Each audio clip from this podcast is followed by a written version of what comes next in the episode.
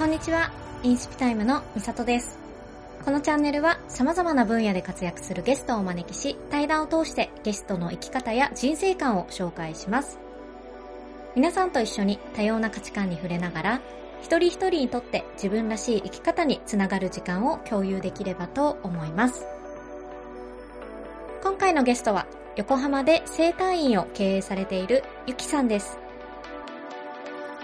スポーツトレーナー、料理人を得て、現在は生態院を開業して、オーダーメイド生態を提供しているゆきさんですが、将来やりたいことはまだまだたくさんあり、そのために今を楽しみながら、未来に向けての準備も計画的に進めているそうです。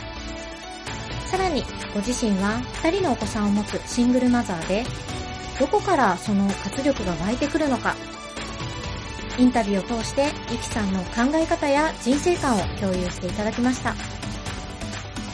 新しいことを始めたい方、これからどうしようかなと考えている方、元気をもらいたい方には、ぜひ聞いていただきたいエピソードです。それでは、どうぞ最後までお聞きください。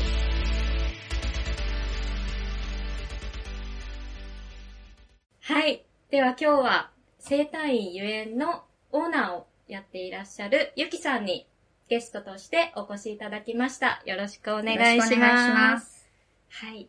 で、今日はそのゆきさんの生態で、このインタビューさせていただいているんですけれども、簡単に何をやっているかという自己紹介をお願いします。はい。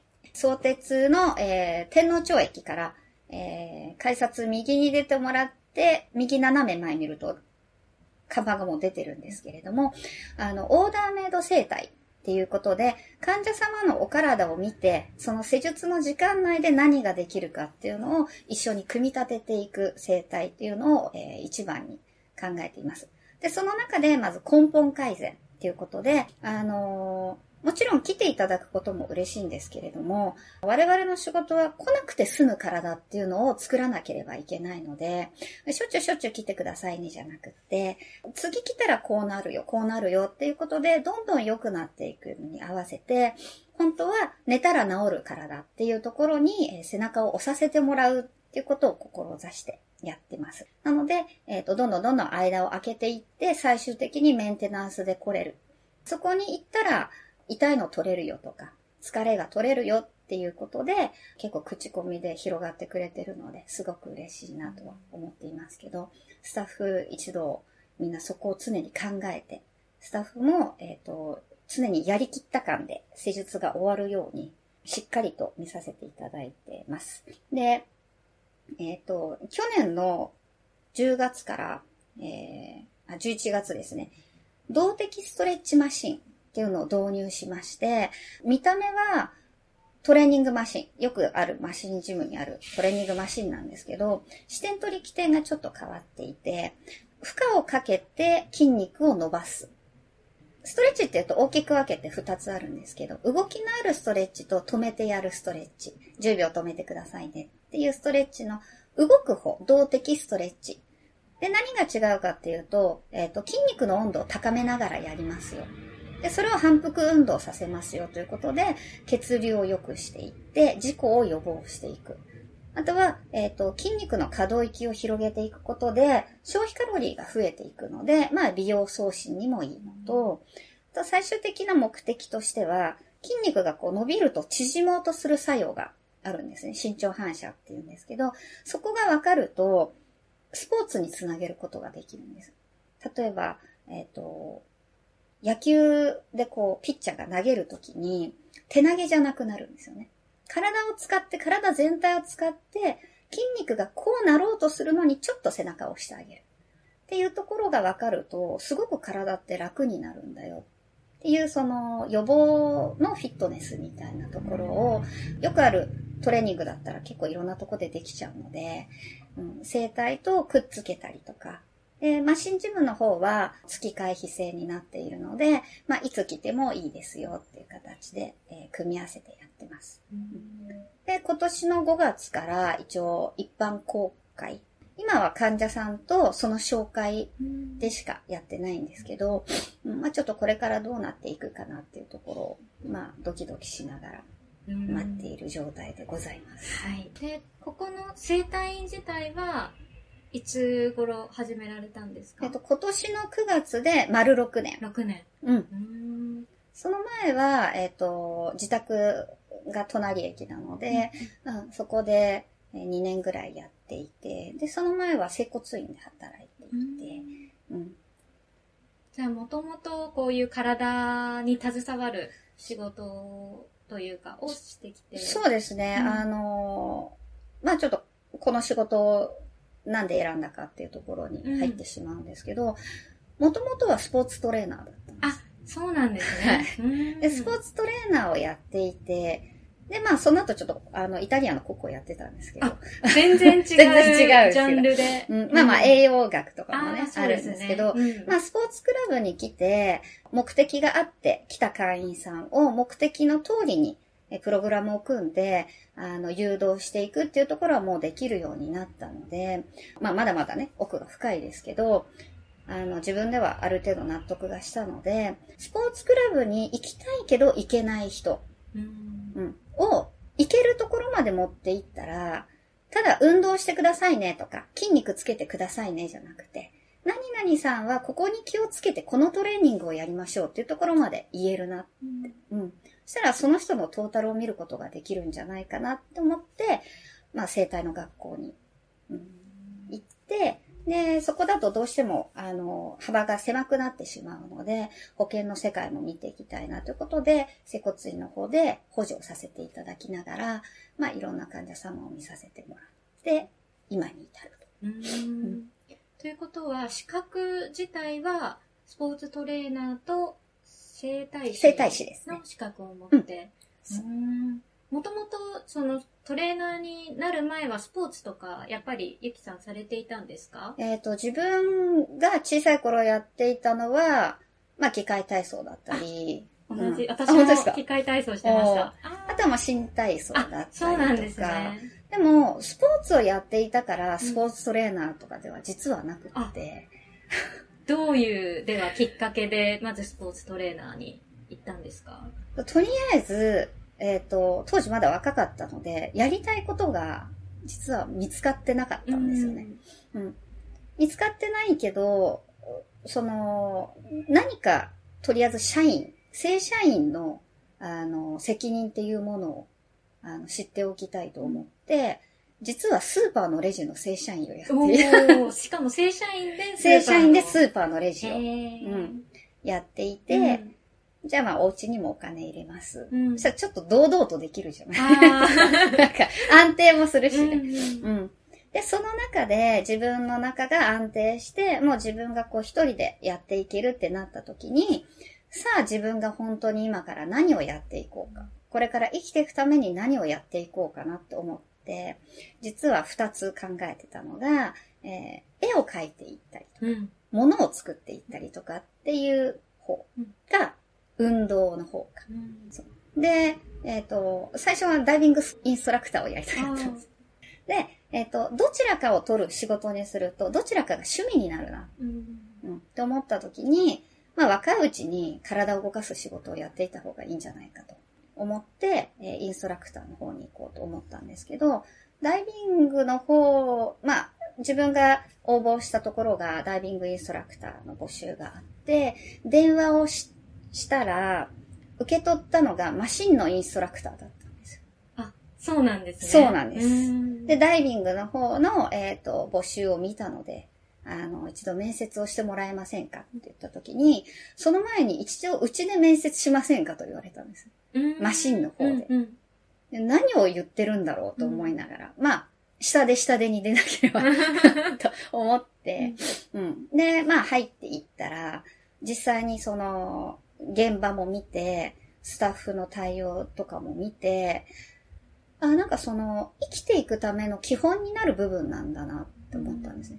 ダイビングの方は、やっぱりちょっと贅沢っていうか、うんうん。自分の時間を贅沢により密度を濃くするものであって、あの、マシンジムってもう本当に栄養学から解剖学から、あの、当時は結構厳しいところだったので、週に1回ドクターとナースが来て、血液検査をして、血液検査のデータからプログラムを作るところまで。う。うんん、ただ痩せたいんですじゃなくって、例えば血圧が高いとか中性脂質が高いってなると、コレステロール値も考えてのプログラムを作んなくっちゃいけない。すごく深いな。うんでそこで、あの、うちに先に面接しませんかって言ってくれたのが一番のきっかけ。うんこんな世界があったんだなって。うん。ものすごく勉強大っ嫌いだったんですけど、勉強ししたくないから進学しないぐらいな勢いだったんですけど、初めて寝る間も惜しんで勉強したい。本を読みたい。うんでも、それを頭に入れるために寝なくっちゃいけない。で、本を読みたいから寝るんだみたいな、うん、ぐらいものすごくハマって。うんうんっていうところですね。で、そこからハマった感じかな、うんトレーナーになったのが。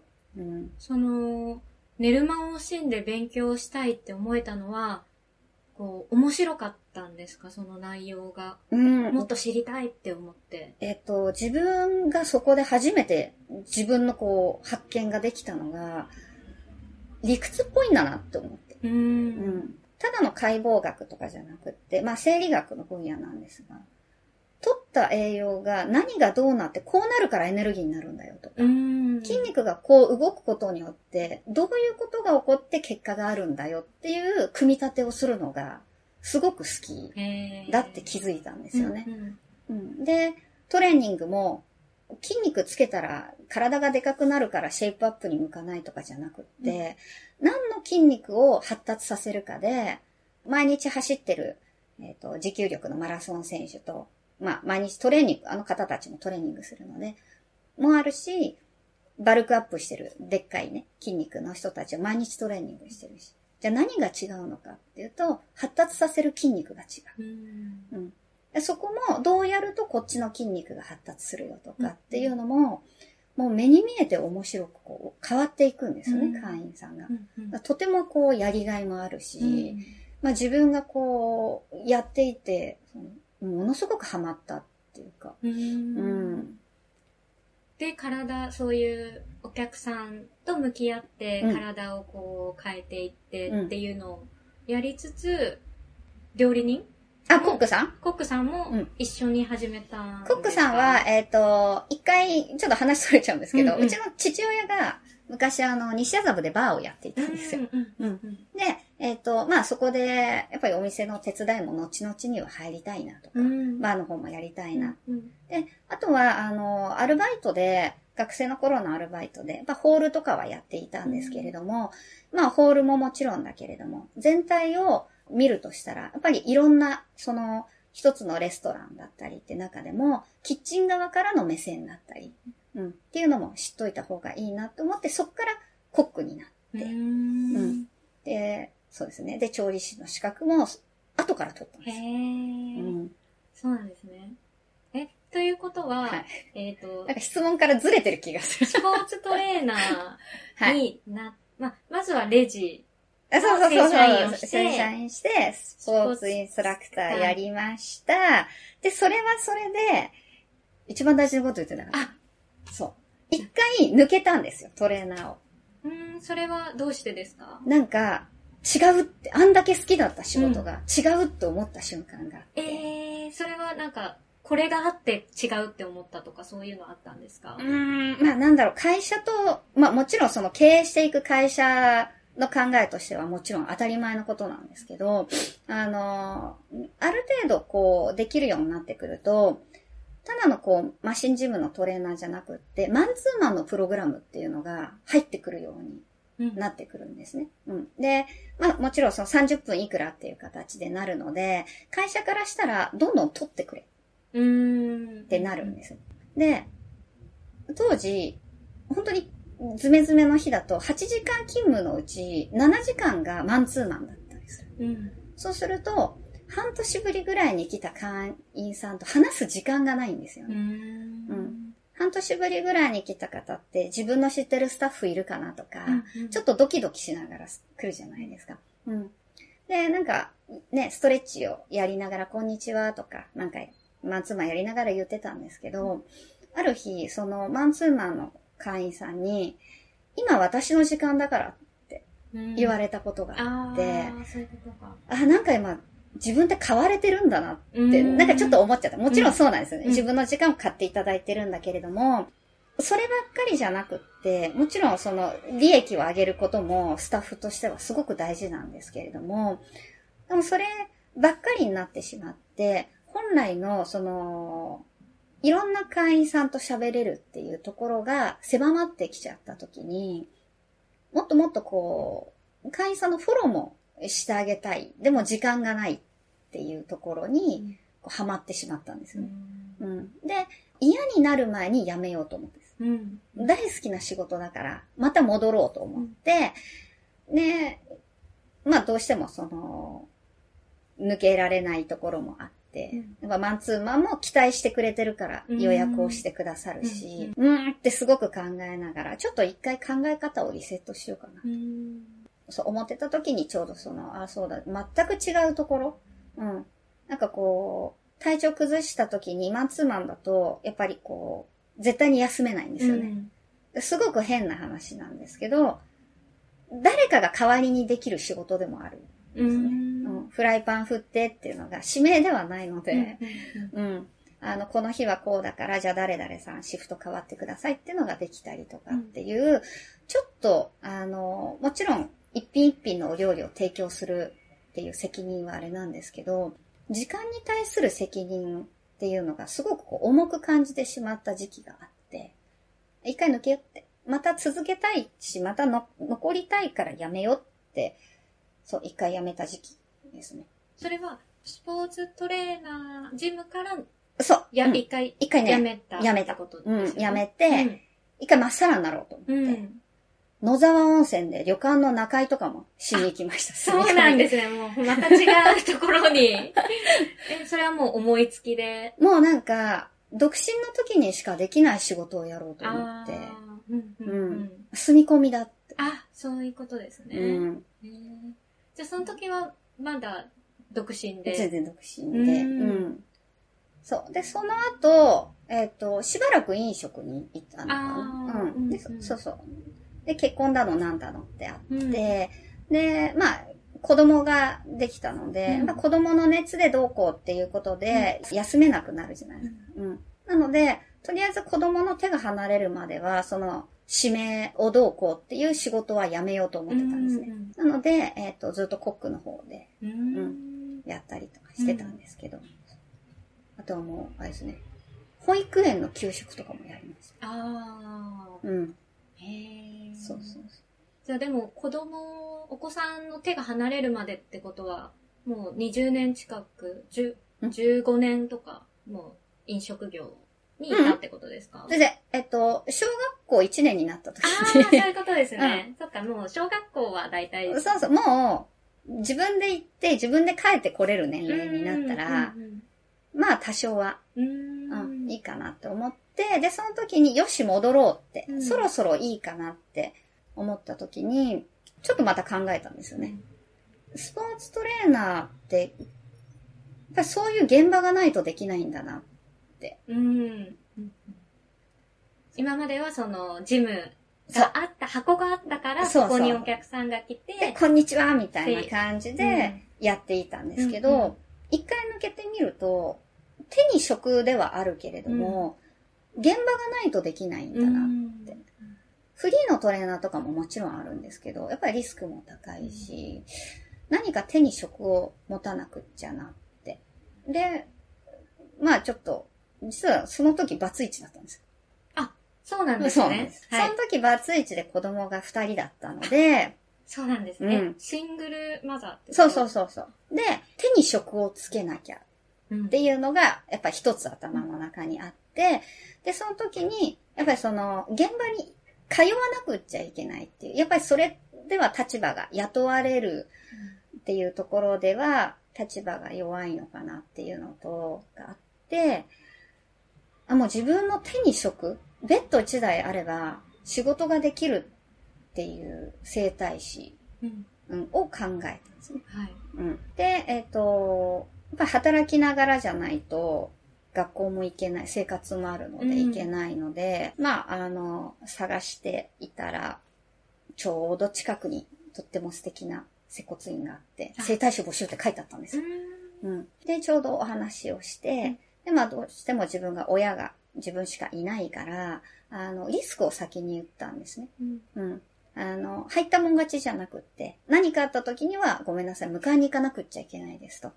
そういう悪条件を全部出した上で、それでも仲間として引き入れてくれるのがあれば、とても嬉しいんですが、と。そしたら、まあ、あの、通いながら、とても素敵なところで、うんじゃあ、いくらあれば生活できるんですかと逆に。言ってくれたんですよ。そうなんですね。で、まあ、いくらだったら生きていけますと。うん。で、そしたら逆算してくれて。そしたら、週に何回来てください。うん整体師って、あの、教習所みたいな形で単位を取っていくんですよ。なので、働きながら。らでも取れる資格。あ、そうなんですね。うんそうなんですんうん。なので、じゃあ、週に何回は何時から何時出勤してくださいね。そしたら、この給料っていうのは、ちゃんと差し上げますと。うん。で、その間に学校行ける間行ってください。で、行き終わって、ちゃんと資格が取れたら、うちでフルで働いてください。うんまあもちろん子供を迎えに行ったりの時間もあるので、あの、完全フルではないんですけれども、働ける範囲で目いっぱいお返しさせてもらいますっていうことで。すごい、なんだろう、フレキシブルというか、理解のあるそうなんですよない、整骨院。整骨院の先生が。で、たまたま息子と同級生で、お子さんが。そうなんですね。うんえ、学校も同じ学校もない、クラスも一緒になって、あれ？みたいな。へーそうそうそう。すごいご縁だなとか。ううんん。で、では、子育てを、二人の子を育てつつ、整骨院で働いて、あとは学校にも通ってっていう生活をうん、が始まったんですね。そうですね。ううんん。整骨院では、その、まだ資格を持っていないときうんは、どういうことをやってたんえっですか？と、整骨院自体が柔道整復師の資格を持っていないと保険請求ができない。うんですよ。なので、あの、どちらかというと、その補助だったりとかう、ん。うん、っていう形になるんですけど、あの、まあ、やっぱり会話だったりとか、あの、どういう処置をしているのかなっていうのはものすごく勉強になったので、うん、で、生態は生態で、あの、根本改善が生態。で、整骨院っていうのは急性外傷うん、っていう、まあ、1ヶ月以内の怪我なので、うんそっちの処置だったり、テーピングの貼り方だったりとか、うん。うん。そういうのの勉強。だからもう、ちょっと違うジャンルを同時進行で勉強していけたっていう、うん。すごくいい状況にはまったんですよね。学校に通ったのは、うんじゃあ柔道整復師の学校じゃなくて、整整体体師師の学校。柔道整復師とか新旧アママッサージ師のうんうんは国家資格なので、あーはいまあ3年間決められた学校にも毎日行くんです。うん。うんうんで、えっ、と、卒業してから、えっ、と、国家資格を取るっていう形だったんですけど、それやっちゃうと、自分生きていけなくなっちゃう。うんはい。そうそうそう。うん。ね、求めてはいたんですけど、うん。やっぱこう、どこかで、現実を見なくちゃいけないので、うん。うん。じゃあ、整体師で、とりあえずやってみて、うん。うん。で、そこですごくハマったりってなった時に、また重生とかも考えればいいかなとか、うん。とりあえず今できることっていうのが何かうん。っていうことで、一歩踏み出したのが整体師。へー。そうなんですね。だトレーナーをやったから、その知識もまた、うんそこの整骨院でそうですね。ストレッ。チとか、うんあの、逆に先生たちにも聞いてもらったし。そう。そうそうそう。んで、生態で覚えてきた、うんうんあの、骨格調整だったり、うんうん今日こういうことを覚えてきたんですとかっていうのも、みんなで情報をシェアし合って、うんうんっていうと、やっぱり教えてもらうことが違うのうで、んうん、すごくこう密度の濃い施術にみんなつながっていくっていう、うん、うん形にはなりますよね。うんその期間ってやっぱり忙しかったですか？忙しいですね。うんうん。ただ、嫌いじゃない。ああ、楽しんでやってた。ものすごい楽しんでやってましたね。うん自分で決めたことだし、うんやっぱり好きなジャンルのことだったので、うん。なんかその、やりがいっていうのかな。んこう、生きてる感じはしますようね。んうん。じゃあ辛いって思ったりとか、うんそういうことは特にその頃はなかったですか？忙しいはあったけど、嫌だと思ったことはないかな。うん。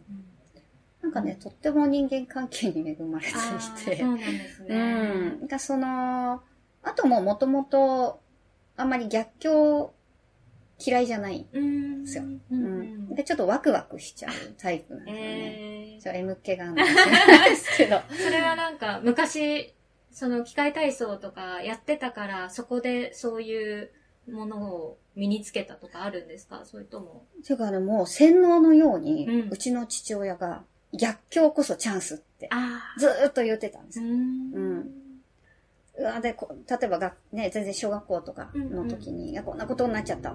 うわよかったじゃん。え？みたいな。うん。だからそういうタイプなんです。うん。もうそれはすごくチャンスだ。うんじゃあそっからどうするかっていうことで、必ず自分が大きくなれるから。うん。もうとってもチャンスだよ。うん。ああ、そうなのか、みたいな。っえーていうのが、もう洗脳のようになってたので、なんかちょっとこう、課題、そう、逆、なんかこう、起こると、もう課題になるんですよね。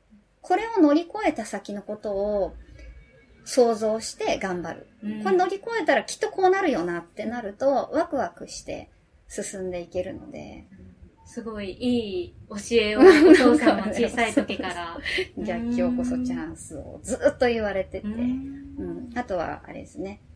父の話になっちゃうんですけど、指示待ち族になるなとかね。あ、指示を待つ。。そううん、うん。指示待ち族になるうんなって。うん、が常に自分から動いて、うん。っていうことかな。ううん。ん。うん。それやっぱりその教えっていうのは、お子さんにも伝えていそうですね。たものですか、そう。それもあるし、あの、言葉だけじゃなくって、常に子供に背中を見せて、働くってすごく楽しいんだよ。うん。でもちろん、趣味があって、働くのは生きていくためっていうふうに割り切ってるのも、それもとってもいいと思うんですけど、自分はあの、生きて大人になると、起きてる間のほとんどが仕事になるので、その起きてる間は、なるべく好きな時間を過ごしたいな。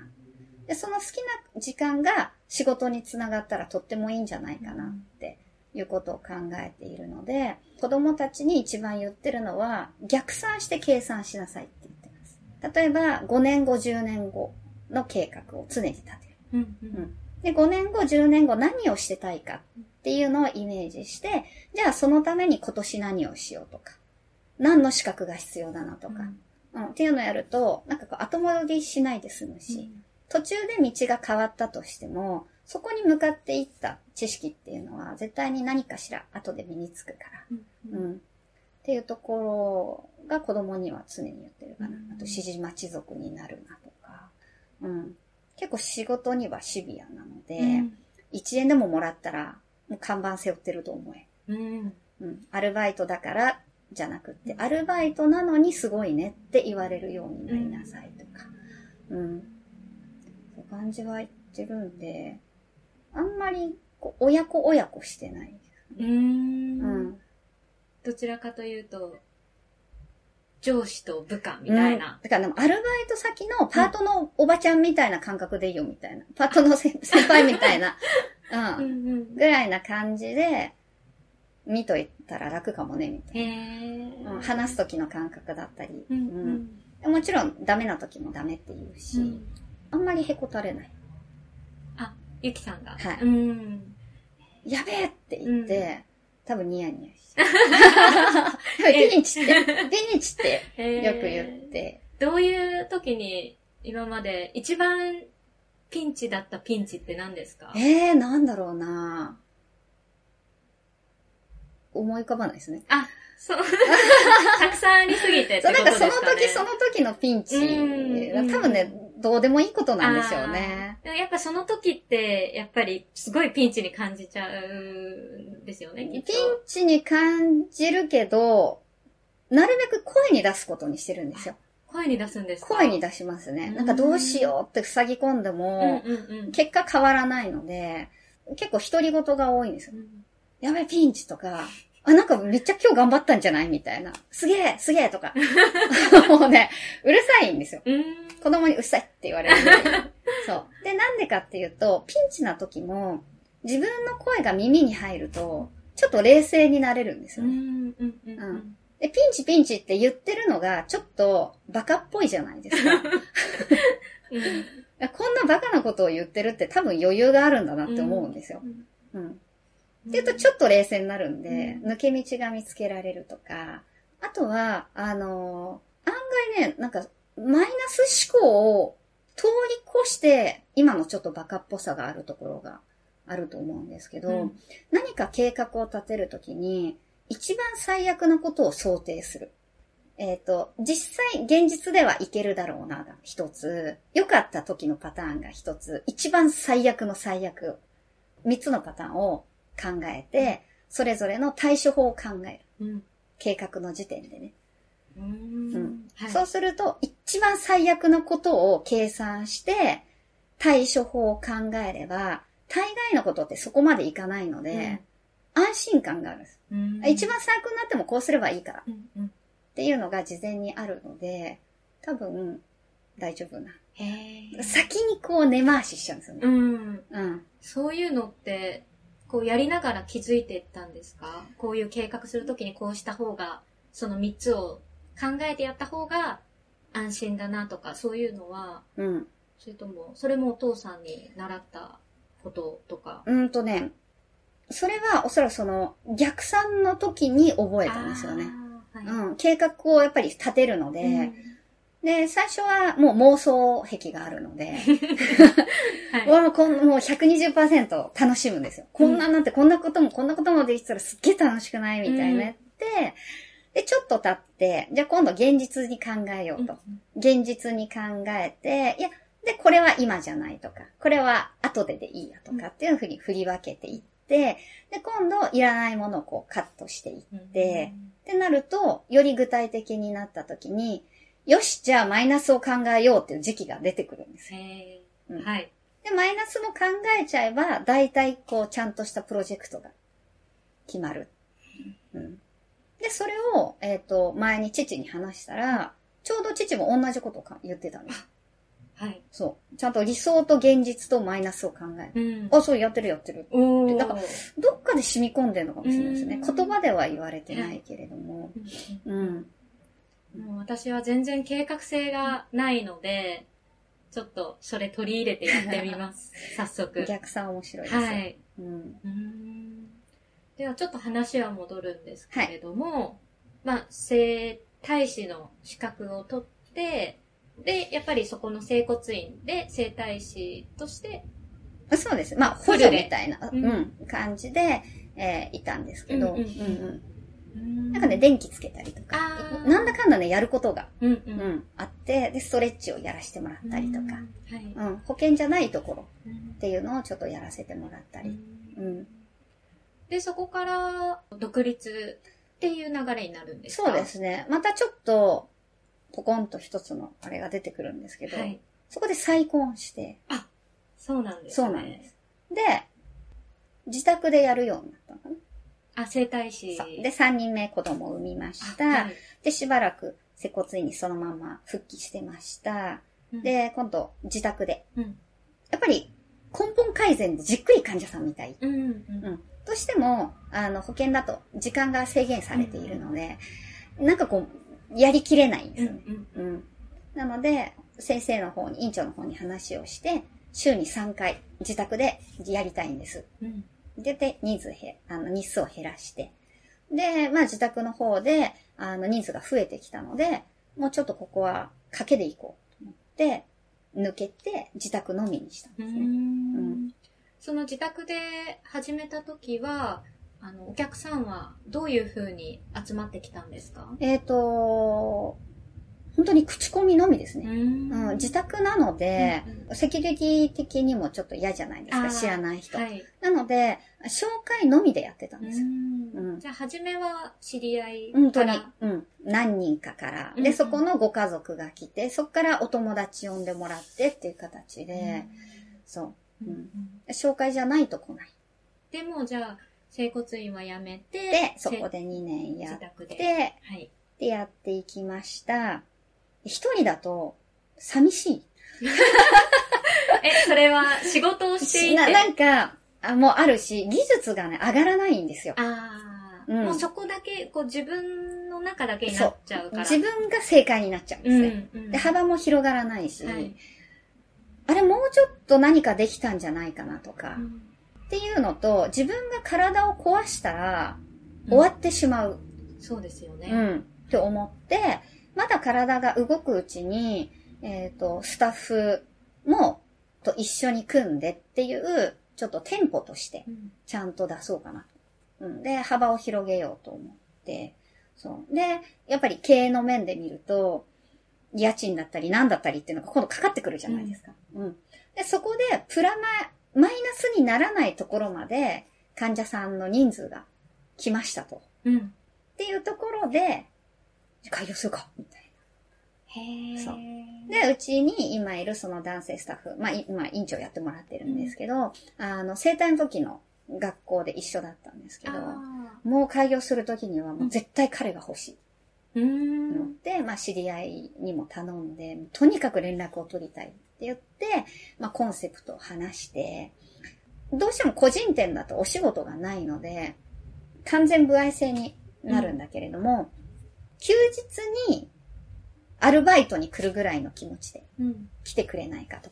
うーん。うちに生活をかけないでもらいたい。うん。ううんん。っていう話をして、いう話をしたら、まあ最初週に2回とかから来てくれてたんですけど、まあだんだんだんだん彼にもお客さんがついて、患者さんがついてきて、やっぱ完全部合だと若干給料が高いので、で、他で整体もやってるんですけど、うん他でやるよりかは、うちでやった方が、給料が高い。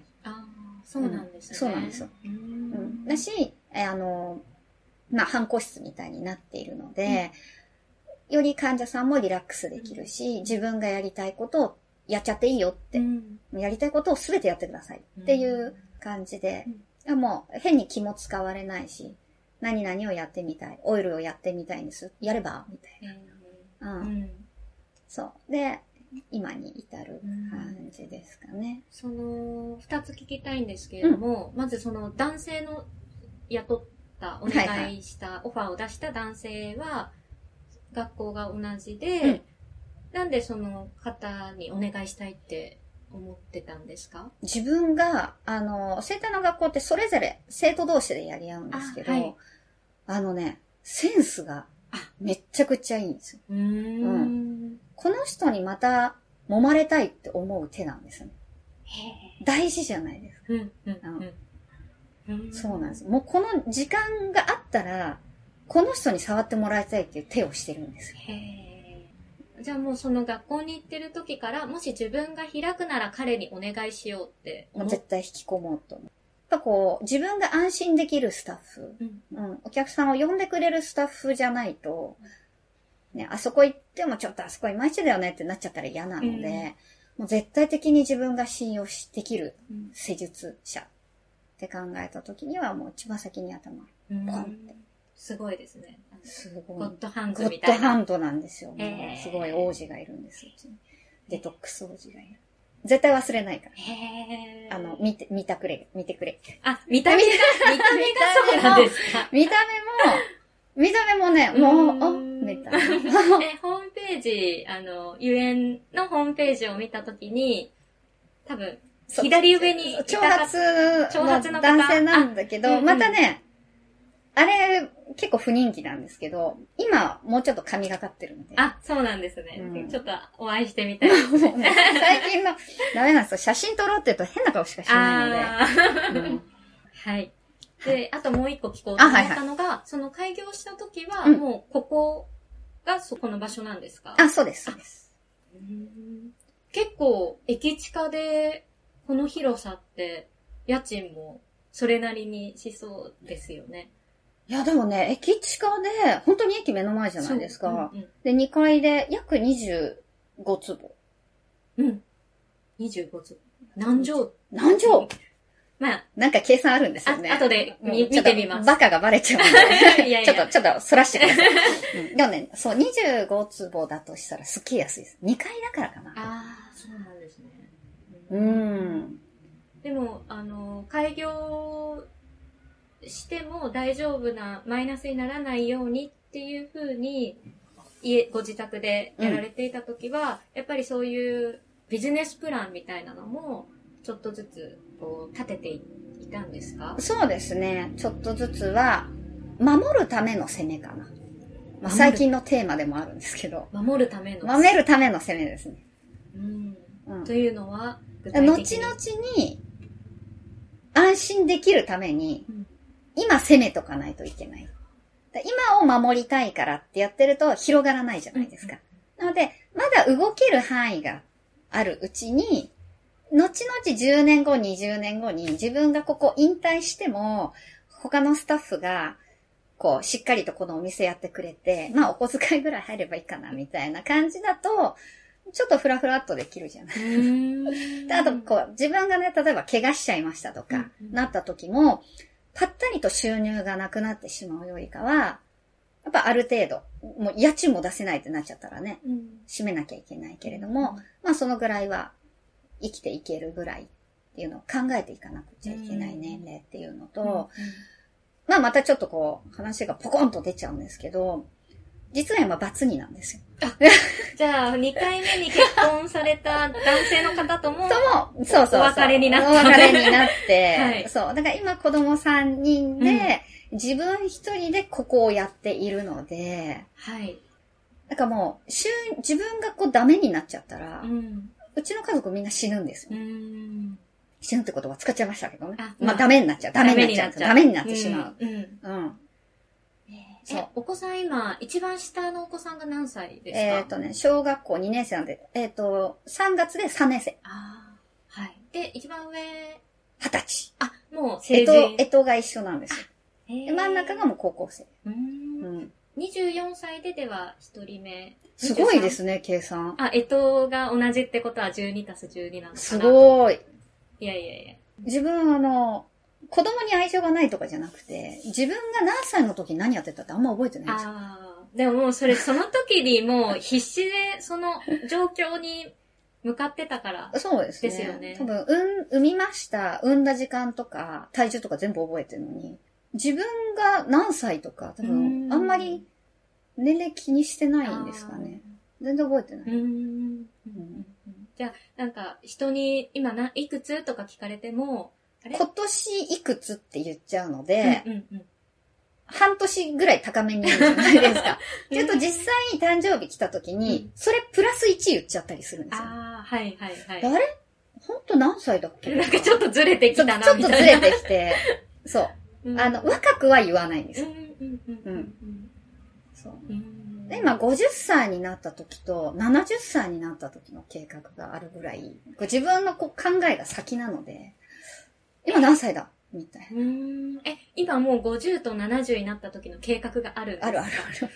すごい先読みですね。もうね、なんかね、妄想で生きていけてるので。でもワクワクしちゃうからいいですよそうね。そうそうそうそう。んでも今に生きつつも先うんを考えてっていう感じですよね。あれです、あの、洗濯機回しながら掃除機かけてるようなもんで。ああ、はい。うんうんうんうん。洗濯機が何時に終わって、干して、何時に夕飯作ってっていうのが、女性能って言われるうん、はい。ように、こう、逆算なんですよね。うん何時に夕飯を出すために、今何をやって何をやってっていう同時進行が細かくできるので、うん。その先、70代の時はこれ、50代の時はこれっていう、もう、そう悶々としながら、だからこそ今ここで何をやっていくかっていうのを、うん。もうね、考えるワクワクがいっぱいすぎて、アホみたいに。いや、羨ましい感じですよね。うんん怖さとかはないんですか？怖いですけどね。うんなんとかなんじゃないかみたいな。ううん。んちなみにここを始めて、お客さんもう常に来て、常に黒字で、順調にこの6年間うん。来ました？いや、来てないですね。やっぱ波があるので、うん患者さんもずっと来ていただいていて、週に1回来てる方がいっぱいだと、うんまあ、ピラミッドで考えるとね、週に1回来てる人たちばっかりだと、一人の方が転勤しましたっていうと大ダメージになっちゃうんですよ。んはい。うん。なので、週に1回の方が良くなってきたら、間空けていきましょう。うん。2週に1回にしましょううん。また良くなってきたから、3週空けてみようよ。うんじゃあ1ヶ月に1回のメンテナンスでいいじゃん。うんでも、なんかやっちゃったら、あそこ行けばいいやって形で思い出してもらううん来たり。で、どんどん紹介してもらって、あそこ行けばいいよってなると、まあ月に1回とか3週に1回の方がこう埋まってくれると、うん何かあった時には安定はします。うんうん。もあるし、あの、さっき言ってた体がどう、今自分一人しかいないので、働き手が。うちの家族でね。なので、何かあった時に、生態って1対1の仕事なので、1日の売上上限って決まっちゃってるんですよね。はい。何人までしか見れない。うんうんっていうと、売上上限が決まった中で、キャンセルが入ったらマイナスにしかならない。うん。もうドキドキしちゃう。どうしよう？うん今月生きていけるかな？うんなので、まあ、月会費制のマシンを入れたっていうのもあるんですね。そうすると固定収入になるんです。うん。うん。予約が入る入んないじゃなくって、何回来ても月会費で一緒ですよって。で、とっても周りにはない、すごくいいマシンなので、とてもいいよねってやってると、まあ少なくともそこが安定してくれれば、うん多少はこう、固定収入ってちょっと大事じゃないはい、そうですね。はいうんうん。でもやっぱりマシンを買うにも、やそれなりの値段はすると思う。まあリースです。あ、リースなんですはいじゃあ、あの、買い、買ったんではなく、うん借りて。そうそう、なんか買い取りもあるって言われたんですけど、うんうんうんあんまり金額が変わらなかったんですよ。ああ、うんリースにしても。リースにしても買い取りにしても変わんないっていうのもあったんですけど、じゃあ5年リースで5年後どうなってるかがわからなかったもしかしたら新しい種類が出ちゃうかもしれない。うんうん。そしたらそっちに切り替えたりとか。ああそうですよね、うんか買い取っちゃったらもうそれになっちゃいうまん、すよね。そうそうそう。やめました。これどうすんのってなっちゃうので、うんまた処分にも時間ね、お金もかかったりするから、そんなに変わらないんだったら、まあ、その時の時代の流れに乗っていけるって考えたら、まあ、リースの方がリスクが少ないかな。うんうん。はい。では今、まあ、今、この今年の5月から一般公一般開公開。ジムが、うん。今は紹介と、ここの生態のお客さんだけがそう、マシンは使って、使って。いる。会費制、ん月会費。月会費で。そうそうそう。う。ーん。はい。あとはですね、まあ、ちょっとまた話が変わるんですけれども、隠れ家キッチンあ、ネストはい。というのをやられて た、たた、ですね。今年の、ん？去年の去年の夏8月に、えー、閉めました。うんうん。この隠れ家キッチンネストは、うん曜日ごとにレストランが変わるというか。っていう風なコンセプトだった。んですか？はい。うんうんそれはまたこの辺で？もう本当に駅の反対側なので、ううんん自分がこうすぐに動ける。うんまあ、患者さんやってたら動けないですけど。あうん。ーちなみにそれを開いたのは、どういった経緯があって？うーん。まあ本当ちょっとした、なんかポソポソしたきっかけがん。あって、それがこう一つにつながって、そうだ、やればいいんじゃないかっていうところなんですけど、まあ本当にこう、天皇町ってコーヒー飲むとこがないよねうん。っていうところ、あとと、たまにはフライパン振りたいなあっていうのもあり、うん。あとは、その、自分の、やっぱ身内っていうか、し近い知り合いとかで、あの、やっぱ開業したい、飲食の開業したい。でも、飲食の開業ってすごくリスクが高いんですよね。うん設備もすごく重要だし、で、一歩出たいけど、出れないっていう方が、実は話を聞いてる中で多いなって思って、じゃあなんで一歩出れないのかなと思ったら、やっぱり収入ですよあ。ね。固定収入がなくなるっていうので、賭けになる。要は、開業してお客さん来ませんでした。辞めました。借金残りました。もう嫌じゃないですか。うん。あとは実際にやってみて自分に向いてるかどうかっていうのもやってみなきゃわかんなかったりするので、あ、そういう人たちが結構多いんだなって思ったら、じゃあ固定収入があるうちに、休みの日に1日だけお店経営してみないかっていうチームを作ったら面白いんじゃないかな。うん。今、習い事にもお金をかけてるので、とかね、週に1回飲みに行くお金でお店出せたら面白いのかな。うん。うん。っていう形うん。で組んでいた。で、そこで週に1回やってみて、で、ロイヤリティとかうちは一切取らないで、うん。うん。家賃を入った人数で割るんじゃなくって、うんもう曜日で割っていたので、うんで、光熱費込みで。うん。うんだからその、一人抜けたから家賃高くなったとかじゃなくって、うんもう固定の経費としてね、うん家賃のみんなで割って負担にならない。もう本当に週に1回とかの、えっと、夜のバーとかだったら、もう月3万以内で、えー、光熱費と場所代もう込みで。全部込みで。えーうん。そうですね。うんで、やっていて、だからそれ以上の売り上げがいけばプラスにはなるし、週に1回飲み行くんだったらそのお金でお店もできて、うん。で、固定収入があってっていうので、まず自分が接客に向いてるかとか、うん。まあ、キッチンにばっかり入っていて接客できなかった方もいるし、うんううん。ん、で、そこで勉,、ね、勉強してもらって、接客できるようになって、はい。お茶のおかわり言えるようになったね、みたいな。最初いらっしゃいませも言えなくって。ああ、そっか、やっぱり。ずっともう何十年もキッチンだったから、うんうんいらっしゃいませ言えなかった人もいたし、うん。でも腕は確実だから、うん。っていう感じで、あえて踏み台になるうん。っていう場所を作って、うん。で、趣味だからやっていけるんだって思ったら、つづ、それで続ければいい。うん。うん。でも本気でやりたいと思ったら、まずそこでお客さんを掴んで、で、近くに開業して、お客さん連れていけばいいじゃん。あで、そこでお客さんがね、どうやってやったのって言って、あそこでねって、こういうチャンスをもらってねって言って、で、またそこに入りたいって人が入ってきたら、とても面白いかなって。ーうんうん。そう。なんかもう曜日でうんバーが入ったり、和食が入ったり、イタリアンが入ったりとか、うん、ハンバーガー屋さんが入ったりとか、結構面白かったです。それは、ゆきさんが場所を借りて、そうですね。自分がオーナーとして入って、で、一応その、うちのスタッフとしてみんな入ってもらって、その曜日を担当してもらいますっていう感ああ、うんはい。で、あの、食材とかは、その、じ。自分たちで仕入れてやってください。うん、うん、ううんん。その代わり、お店の雰囲気とかも、照明とかも、ね、バーなのか、ビストロなのかで全然違ってくるから、もう必ずまっさらにして。おー。で、えっ、と、裏にストック棚があって、うん各曜日のストック棚があるからそこに入れる。食材は全部新鮮ですよね。うん昨日のとかはないので。そうですよね。ね。もうその日のその日みたい。な。そうそう。えー、面白いですね。うん面白かったですねうん毎日行っても曜日なんか違うので。そうですよ。ね。うん。やっぱりこう、お好きなところでも毎日行くと飽きちゃうけど、そうそうそう毎日違えばいいで、お客さんにとってもいい、まあそうですね。。うん。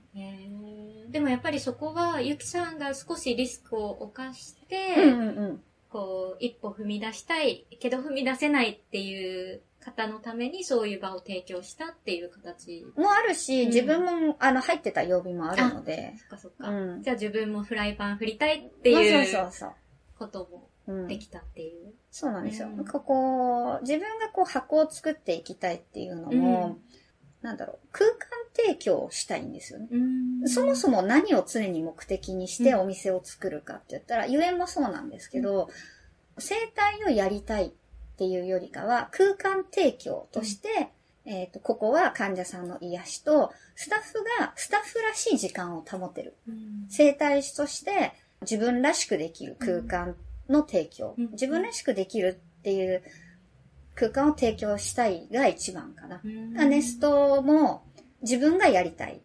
うん通常サラリーマンやってるけど、もう俺バーやりたかったんだよね。その人がその人らしくできてる空間ってとっても楽しいじゃないですか。うん。だし、週に1回だから、ものすごい売り上げがあって考えなくていいんですよね。うんもうどうぞ楽しんで。うんうんだからおいでよおいでよ。うんで、本当にやっていくんだったら、もうそのままじゃ生きていけないから、ちょっと原価計算しようか。そうそう。そこまで行って、っていうこの、あえてその考える時間。うんやっていけるかな趣味なのかなうん。実際こう、このメニューは流行るなとか。うん。そう。がもう、なんだろうな。みんなが楽しくできる空間提供ができればいいかなっていう中の、経営者の巣。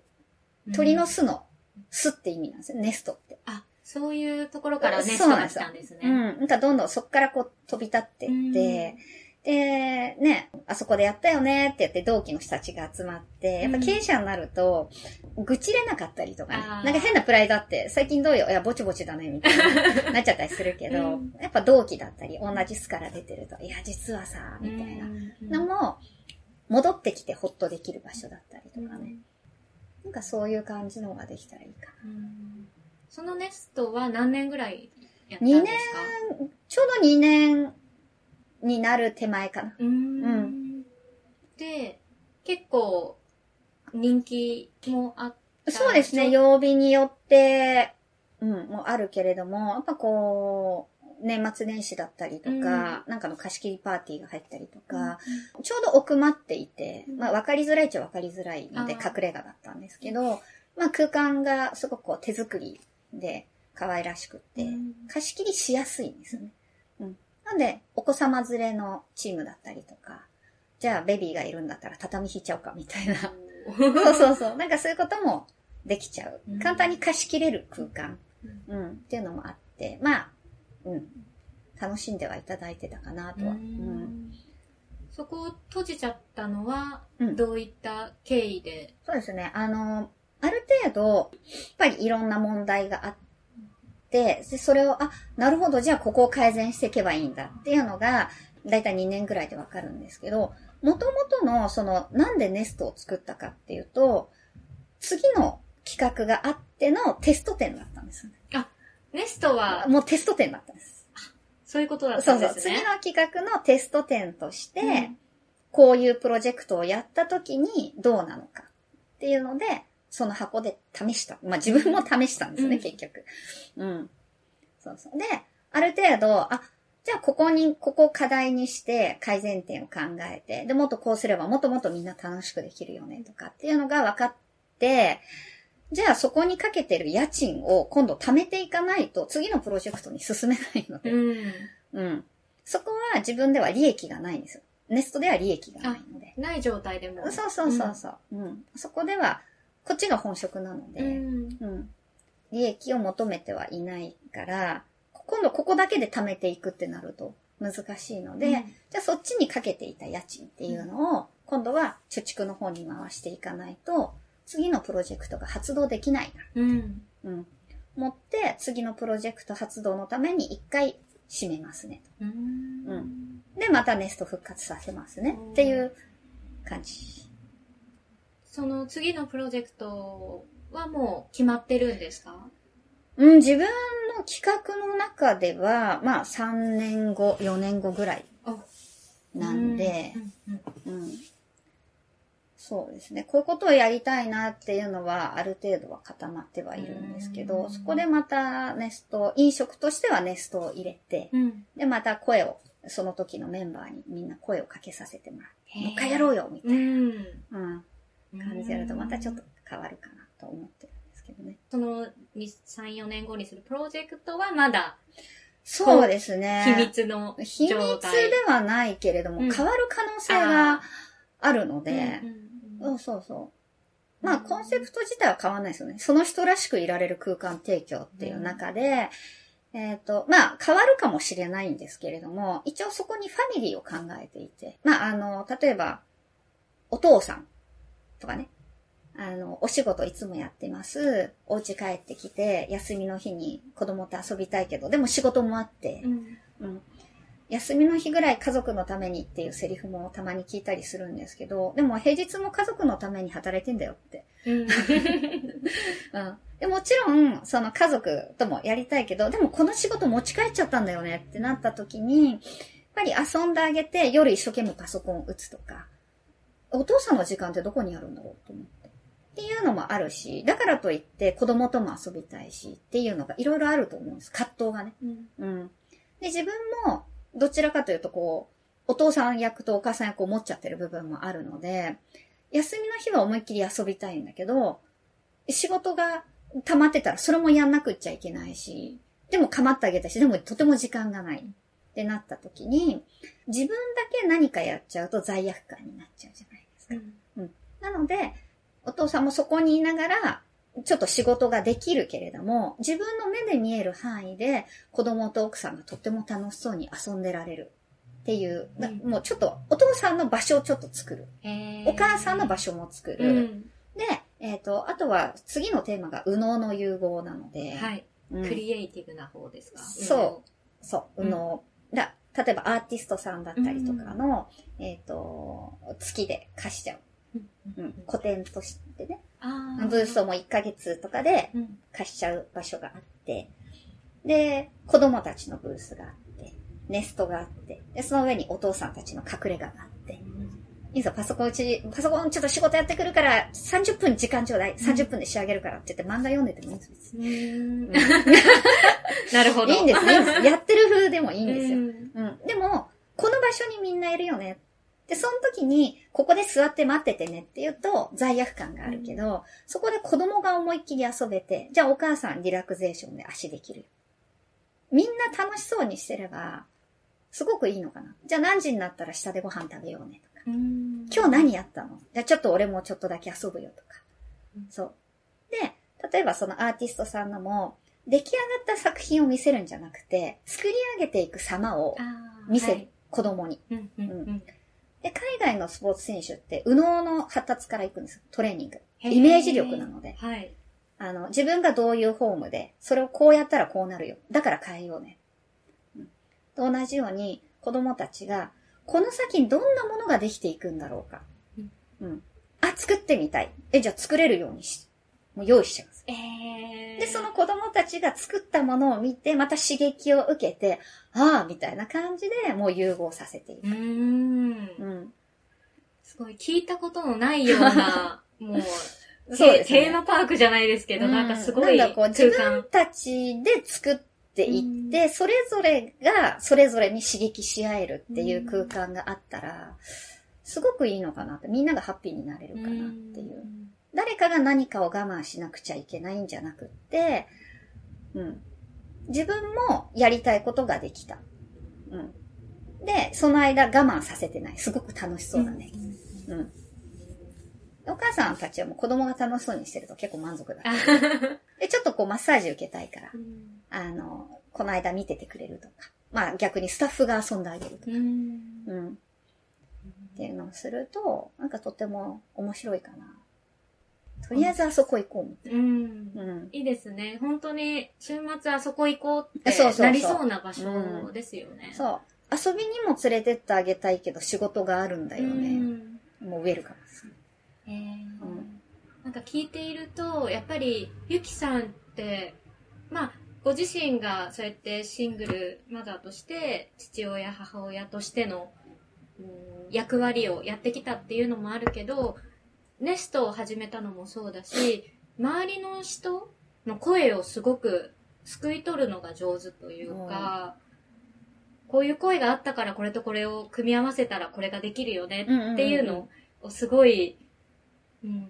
あとクリエイティブなそういう発想、右脳がすごいのかなとか思うんですけれども、そういうのはやっぱり普段から人の声を聞くことっていうのそうですね。その、一歩引いてみるっていうのが結構好きで、なんでそのセリフが出たのかなとか、うん。なんでこの行動が出たのかなとか、予測できなかったり、えっと思う時こそ注目するんですよ。ね。うん。で、読み解いていくと、あ、なるほどね、みたいな。じゃあ、こうすればトラブルなかったんじゃない？みたいな。うん。ところが面白いんですよね。ううん。ん。じゃあ、トラブルをなくすためにどうしたらいいかとか、トラブルなくすイコールハッピーなので。う、ん。うん。じゃあ、そもそもそういう現場作っちゃえば、元にならないじゃん、みたいな。うん。面白そうでしょ？うん。すごい。3、4年後が楽しみ ですよ。ね。うん。そのために今は貯蓄を。もあるし、自分が抜けれる状況を作んなくちゃいけない。このゆえんから抜けれる全状況。部抜けるわけではないんですけど、うん そうそうそう。今はやっぱりここは一人の、メインの一人としてそうで手すね術をうん。されている。ので、あの、少し抜けれる時間。うんうん。なんか自分が働かないと生きていけないっていう状況もあるので、うん、少し安定して、マシンのフィグスの方も安定してくれば、なんかちょっと打ち合わせに出た時間が、ギリギリだとマイナスになっちゃうじゃないですか。はい。打ち合わせの時間がね。うんうんうん。でもなんかちょっとそこは怖くなくなるぐらうんいうん。の余裕を持たすために、その3年、来年、再来年ぐらいまでにはもうここを固めて、うん。ちょっとうろちょろできるぐらい、ううん。ん、なったら、すごくいいかな。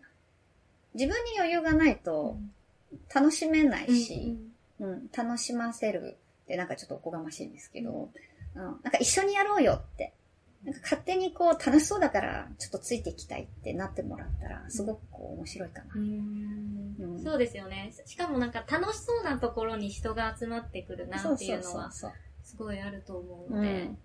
うん。うんで、この新しいプロジェクトもあって、あと40、よ40と70でしたっけ ?50 と70。今47なんで今年。えあ、そうなんですか？もっと全然、あ、でも、まあ、そっか、お子さんの年と産んだ年を計算すればそうなるのか。そう、そうなります。そうなります。ああ、そ今っ年、そう、今年47。そう全然見えない。もう全然お世辞とかじゃなくて本当に見えない。ありがとうございます。じゃあもうすぐ50、まあもうすぐではないですけど。まあもうすぐ50ですよね。うーん、じゃあ50のその計画っていうのが、まあ大体その、プロジェクトがそこに来るっていううん。感じで。うん。あと70のその計画っていうのはここでシェアしてもらうことはできるんですか？無理だと全然いいんですけど。なんかちょっとあの、世界一周の船の旅に行くぐらいの余裕があったらいいな。あー、なるほど。まあそんなアホみたいうな。ーん。でもそれは、そこに行くまでに、あと2つプロジェクトが なんかすごいたくさんありますね。たくさんあっうて、ん困っちゃいますうね。ーんうんそれはやっぱり空間提供とかそういうのに関係することなんですか？空間提供なんですけど、後半になると、もうなんだろう、ただの自己満足になってきたりするのかなとは思いますけどね。その、最終工程だったりとか、うん。まあ、最終的には沖縄行ってのんびり暮らしたいけど、のんびり暮らすための収入源を今のうちに作っとかなくちゃいけないし、そう。それのが第3プロジェクトで、うんあの、さっき言ったね、右脳の融合が第3プロジェクトで、そうですね、第4プロジェクトとかは、本当にこう、保健所のワンコたち。また違うところに。全然違うでしょ。うん。そうなんですよ。うんあの、保護してあげるじゃなくって、お前ら働けと。保健所のワンちゃんたち働けってことですそうか。うん。うん生きるために餌をただもらうだけじゃなくって、うんうん君たちが仕事をするんだよ。っていう何かその、提供、仕事の提供ですよね。例えばはいセラピスト犬にしていくとか。はい。うん。あとはこう、病にかかってる人たちのセラピーになったりもするし、お散歩に行こうよとか。でもちろんその中で気に入ってくださった方いたらとか。あとはもう泣く泣く保健所に連れて行く人もいると思うんですよ。うん海外出張が決まっちゃった。でも、ワンコ保健所に連れて行くと、心の傷になっちゃうじゃないですか。じゃなくって、そういう事情があるんだったら、その間預かりますと。うんうん。で、その後も無理だったら、年に一回帰ってくるんだったら、そこにゲストハウス作って一緒に愛犬と過ごせばいいじゃない。でも餌代ちょうだいね、みたいな。ああ、はい。なんかそういうのとか、なんだろうな。なんかちょっと悔しいじゃないですか。ワンコたちとかもね。うんうんうんでも、ただ保護してあげるとか、もうそういうボランティアにもなるんだけれども、いやいや、自分、働かざる者食うべからず。犬にもちゃんとそれを。適用さもちろんせるんですね。ですよ。うんうんうんうん。君らなんかやりなさいよ。うんって言って、その子たちに、その子たちの仕事を考えるのも、まあ一つのプロジェクトかな。生きる意味ですよ。うんうん。うー。んちなみになんでそれは、そのワンちゃんたちに至ったんですか？なんだろうな。何かを見たんですか？自分が経験したとか。まあ、うちに結構ペットいるんですけど、ううちの猫2匹がやっぱり交通事故猫で病院にずっといたのと、うん。あとシェルターから引き取ったのもあって、まだ猫の場合は避妊去勢して離されたり、地域猫みたいな感じなんですけど、で、ワンコってね、ううんん、生きどころがなくなっちゃったりもするし、うん。だからといって、じゃあそう集めちゃった時に地域住民の方にご迷惑にならないように、ちゃんとしつけをして、ちゃんとセラピスト犬としてやって、逆にその地域の老人ホームだったりなんだったりとかっていうところも巻き込んで、いい風につなげて輪にできるんじゃないかなっていうのが、なんか、もあるんですよね。うん。アイディア力が先ほどから次々とすごいのが出てきました、定まんないです。自分が何をやりたいのかがよくわかんない。うん。いや、でもそれを本当に計画立てて 実施していくっていう、その、行動力というか。わかんないですよ。できるかどうかわかんないけれども。まあはいでも、やれる、より具体的にやれるようにするためには、やっぱり期間を決めていかないと、いつかいつかは、多分性格的に無理なんですよ。いつってなっちゃうので、耳が痛いです。なので大体決めていくんです。うんうんそうそう。ただ、口に出していくことによって、あこの人バカだなって思われたりとか、口だけだなって思われるかもしれないんですけど、あの、人に話すことによって自分がまとまるんですよ。うん。人に説明しようとするので、固まっていくと、うんうん話してるうちに問題点、あ、ここ気をつけようとか、あ、うんあんなこともできるじゃんって話してる間にこう発想が浮かんでくるので、妄想話でいいから聞いてくれって。うんうん。やるか、やれるかやれないかはわかんないけど、こういうことをやっていきたいんだよね。こういう計画があるんだよねって、どんどん結構人に言うんですよ。へーうん。で、話を自分でまとめたいから聞いてくれって言います。ああ、逆にそういう目的があるからそうそうそう聞いてって。うん。自分でまとめたいんだ。うん考えをまとめ、人に話すことによって、理解してもらうためにまとめるじゃない。うんうんそうすると、こう、穴が見えてくるので、あ、ここ考えなきゃ、みたいな。話しながらメモって。そうすると、こう、密度が濃くなるので、人に夢を語ったりとか、これしたいんだ、あれしたいんだって、やっぱり、周りの目が気になったりすると、うんできなかったりするうんとか思うんですけれども、ゆきさんはあんまりそういう周りの声、意見っうん。ていうのは気にしない。そうですね。あの、その人が楽しいか幸せかは、人が決めるものではないので、もう妄想話してる自分が楽しいんですよ。うん。うん。で、それが身につけ、ね、実際に形になってたらもっと楽しいし、実際それができなくっても、話していって、ここまで進んだっていうのは多分見てくれてる人は見てくれているので、うん。それではなんか口だけだよねっていう人は別に気にしないです。うん。ここまでやったじゃんって、自己満足で、そうだねって言ってくれる人が一人でもいればいいのかなとは思うし、そう、最初の時点で、いや、でもここ気をつけなって言ってくれる人もいるんですよね。うん。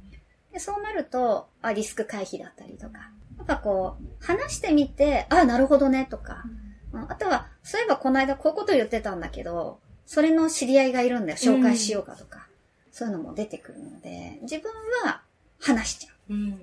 まあ、あの、周りの何人かはまた言ってるよって。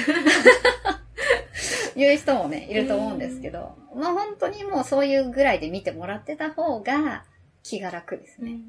うん。あれどうなったのって。やっぱり諦めることも勇気がいるし、うん、いくつかそのネストでもランチをやろうかなとかで、本当にギリギリまで行って、もうチラシまで作って、スタンプカードのハンコまで作って、やめますって言ってやめたこともあるし。うん。あう、ん。それはゆきさんがあですか？そうそうそうそう、ランチチの時間帯が空いちゃってたので、うんうんうんで、やろうかなと思ったんですけど、でも人件費とかいろいろ考えて、空いてるから何かやろうかなが、マイナスになっちゃったら意味がないんですよね。うん。で、計算してってより具体的になってった時に、ものすごく違和感が出てきて、ん？って思ったら、マイナス要因のが強いんだな。まあ、メリットがあれば必ずデメリットもあるし。うん。だデメリットに対してどう対処していくかっていうのがあれば言っちゃうタイプなんですけど、これ今じゃないかなって思ったら、いつかやろうとは思うけれども、今引いときますって、はっきり。うんその時もスタッフをお願いしてた方何人かいたんですけど、もう呼んで、ちょっとマイナス要因しか見えないと。うん。始めて、やるって言っちゃったから始めるんだっていう風な自分になっちゃってたんですよね。うん。不安もあって、やりたいからやるよりかは、言っちゃったからやらなきゃになってるって気づいちゃったんですね。そこはもうプライドを捨てるプライドを持たなきゃいけない。うん。そう。やめる勇気っていうのをすっごい大事ですうね。ん。あとその見極めっていうのうんも、そうですよね。そう。やってすぐやめるんだったら、やらない。うん。今じゃない。でもいつかはやりたいと思ってるんだ。言っちゃいます。アホだから。では、えー、最後、いつも二つ質問がはい。ありまして。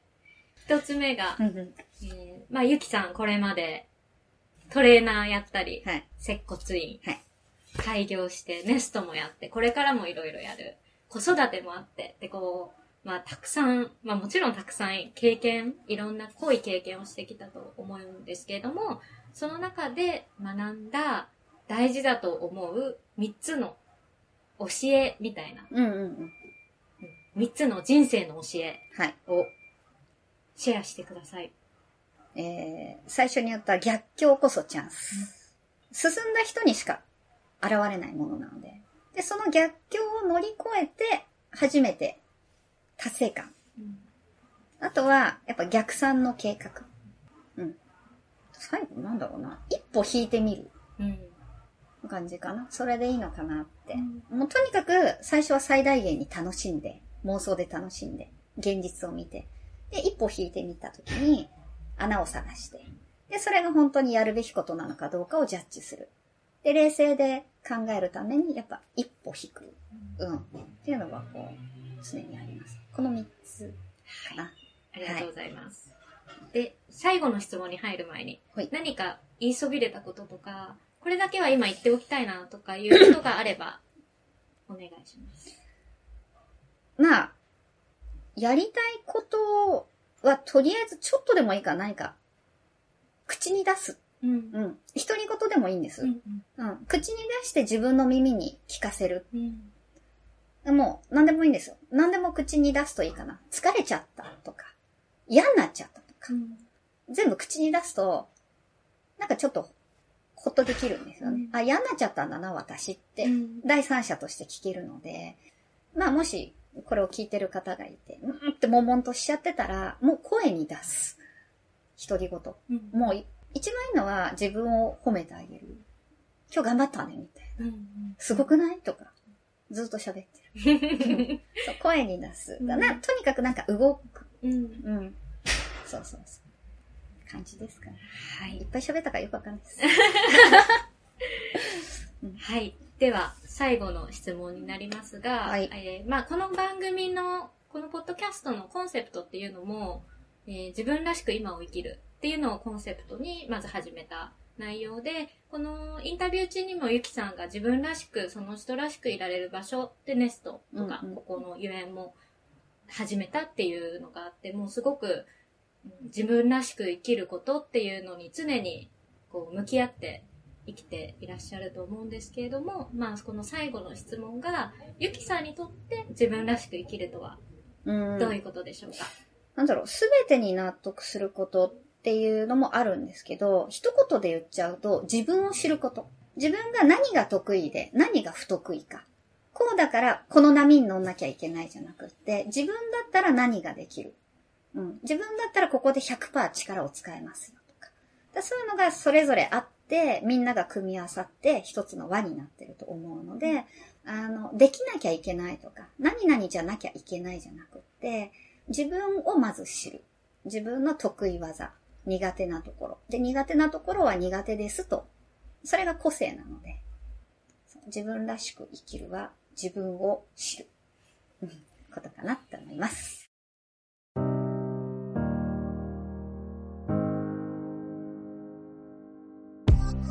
今回のエピソードはいかがでしたか？貴重な時間を割いてインタビューに応じてくださったゆきさんに感謝です。やりたいことがあれば、とりあえず口に出してみる。妄想から現実。そしてうまくいかなかった時のことを考えて逆算して計算する。途中でやめる勇気を持つ。人のせいにしない。逆境こそチャンス。これらの教えを実践してきたゆきさんの言葉には重みがあり、そして説得力がありました。私も早速少しずつ取り入れていきたいなと思いました。皆さんは今日何を気づき、何を学びましたか？感じたことや印象に残ったことは一人一人違うと思いますが、今日の気づきが皆さんにとって人生をより良くするスパイスになれば嬉しいです。今後もインスピタイムでは自分らしく生きる素晴らしいゲストをお呼びし、ストーリーやインスピレーションをシェアしていきますので、ぜひ番組を登録してくださいね。